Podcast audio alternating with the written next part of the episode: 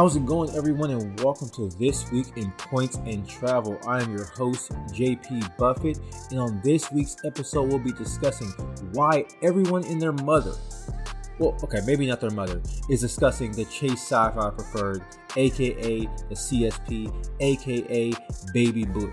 That, that last one's not real.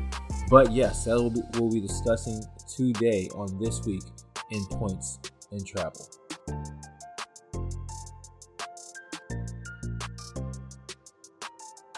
But up first, we'll be talking about the devaluation of the United Mileage Plus program. This is their frequent flyer program coming from United. According to a report by One Mile at a Time, they'll be rolling out a mileage devaluation that is potentially the worst in history. Now, that sounds a little hyperbolic, but that's what they're saying. The report goes on to say that the program will increase their reward costs by about 30%. This is apparent when looking at uh, transatlantic travel in particular. Additionally, it does not matter if you're booking uh, for a United flight or for a partner flight. The increase is across the board. So basically, what they're saying is if you are booking on United or you're trying to use United uh, mileage points, the fares will be increased across the board. So no matter where you try to go, you cannot hide from this fare increase. Uh, they basically gave an example of uh, you know a flight, basically the Saver f- uh, flying program which is United's uh, lowest cost economy flights, starting you know a flight for thirty thousand points, and they also gave a flight for sixty thousand points in business. It's the same flight, but one's thirty thousand for economy, and another is sixty thousand uh, mileage plus points for business. They showed that these flights increased. These are transatlantic flights. These flights increased uh, to 40,000 and 80,000 points respectively. This is tough. I mean, I won't, I won't deny this is tough.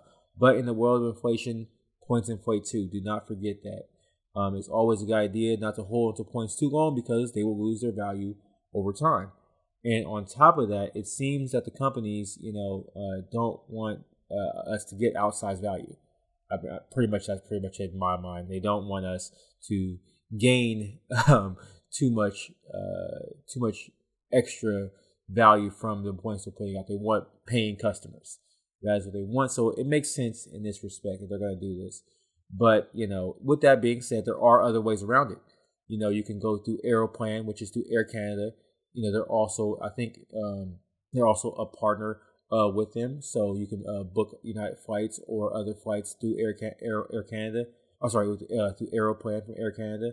Or you can go the way of the Life Miles through Avianca Life Miles. These are another, it's another partner of United um, and you can book these flights. So there are other ways around it, even though United is trying to go the way of Delta. um, but yeah, basically the Sky Pesos, all that stuff. But yeah, this is a devaluation of the United uh, Mileage Plus program.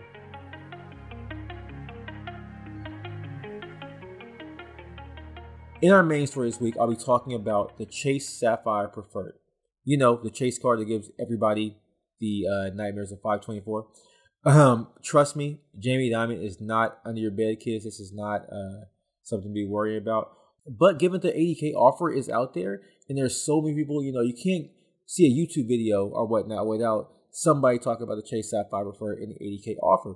It is ubiquitous throughout the entire system. So that leads us to this question for this week: Is why are people considering the Chase Sapphire Preferred card as the best first travel card for the average traveler? I don't think you can go anywhere. I don't think you can go anywhere without somebody spotting how good the Chase Sapphire Preferred is. And so, you know, we're going to ask the question this week as to why it might be that way. So the Chase Sapphire Preferred has been around for about 14 years. It was uh, first initially launched back in 2009, and since that time, it has been at the forefront of travel, especially for beginning and average travelers. These are travelers that you know go maybe one to three trips a week, uh, not a week, one to three tri- trips a year.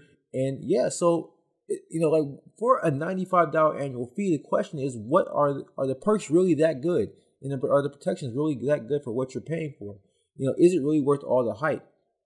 So yeah, the Chase Sapphire Preferred, or the CSP, as I'm going to call it from now on, uh, has been touted as the best beginner travel card for a few reasons, honestly.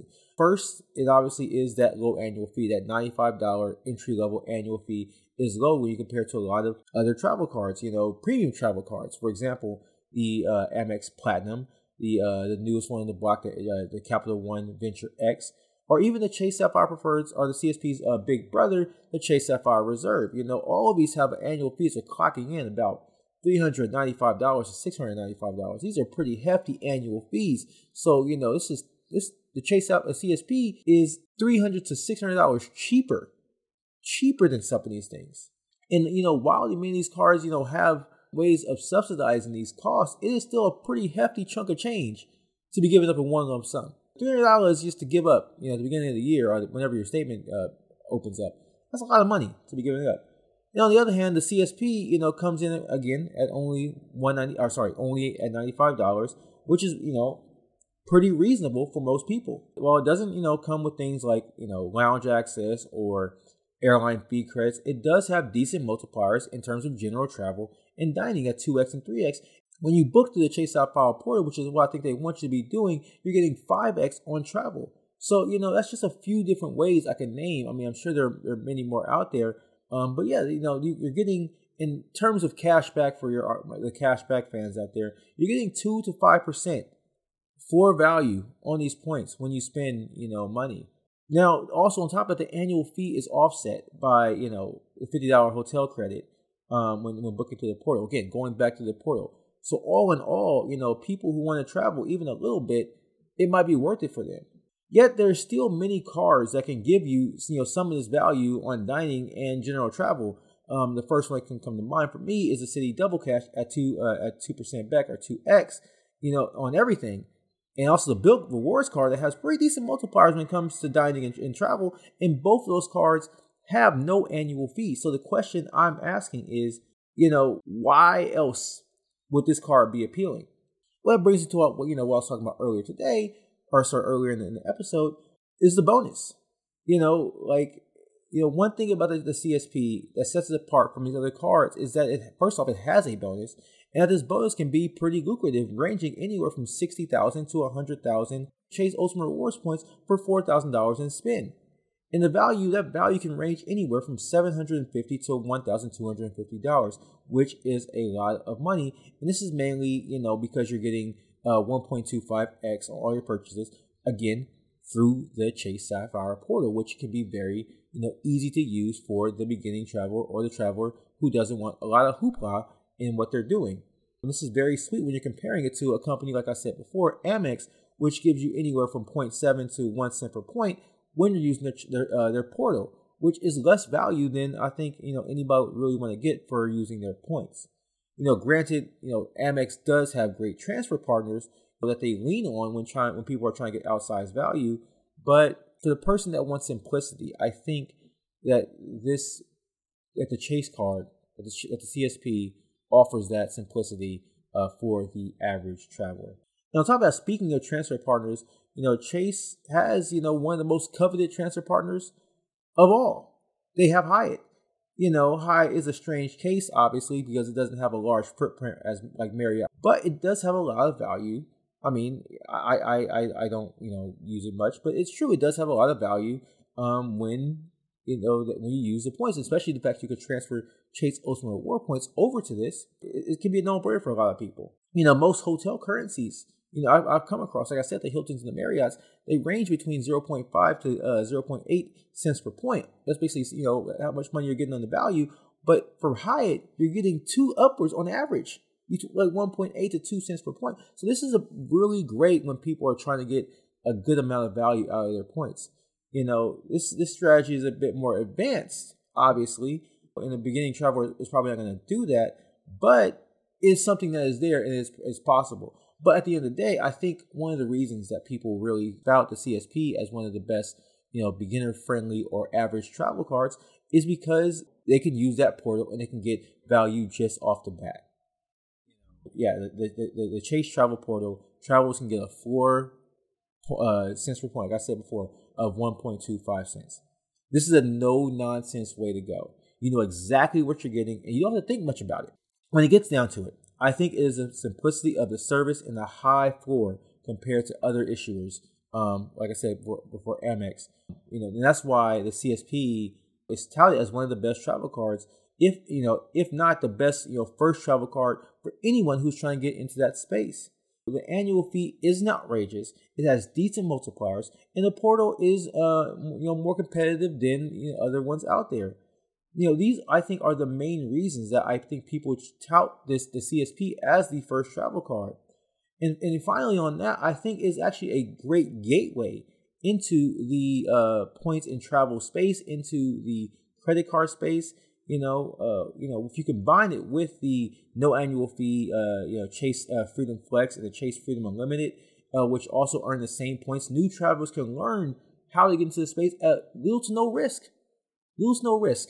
You know, zero annual fee is, is basically no risk, $95. You know, it's not going to hurt you that bad. And, you know, I am a big fan. I'm a big fan of American Express. But I cannot overlook what Chase brings and what the Chase ecosystem brings in terms of value to travelers. I, I can't I can't overlook that. It's great. As much as I like to, you know, say it's, you know, whatever when I was researching this, like, wow, this is this card is really good. This is a really good card. Um, so I can definitely understand why people would want to get it. It's a great card for almost anyone, and it acts as a good launching pad into the world of points and travel. This is not how everyone started off. If I can redo it, I'll probably go for this card first. But it's not how everybody started off, you know, myself included. You know, but the more I research on this card, the more I see the benefits that come with it. And I will not deny the place of the CSP as the best beginners and average travelers travel credit card. So that will be it for this episode. If you like the podcast, please leave a like, comment, or review. I sincerely appreciate it. And of course, guys, until next time, peace.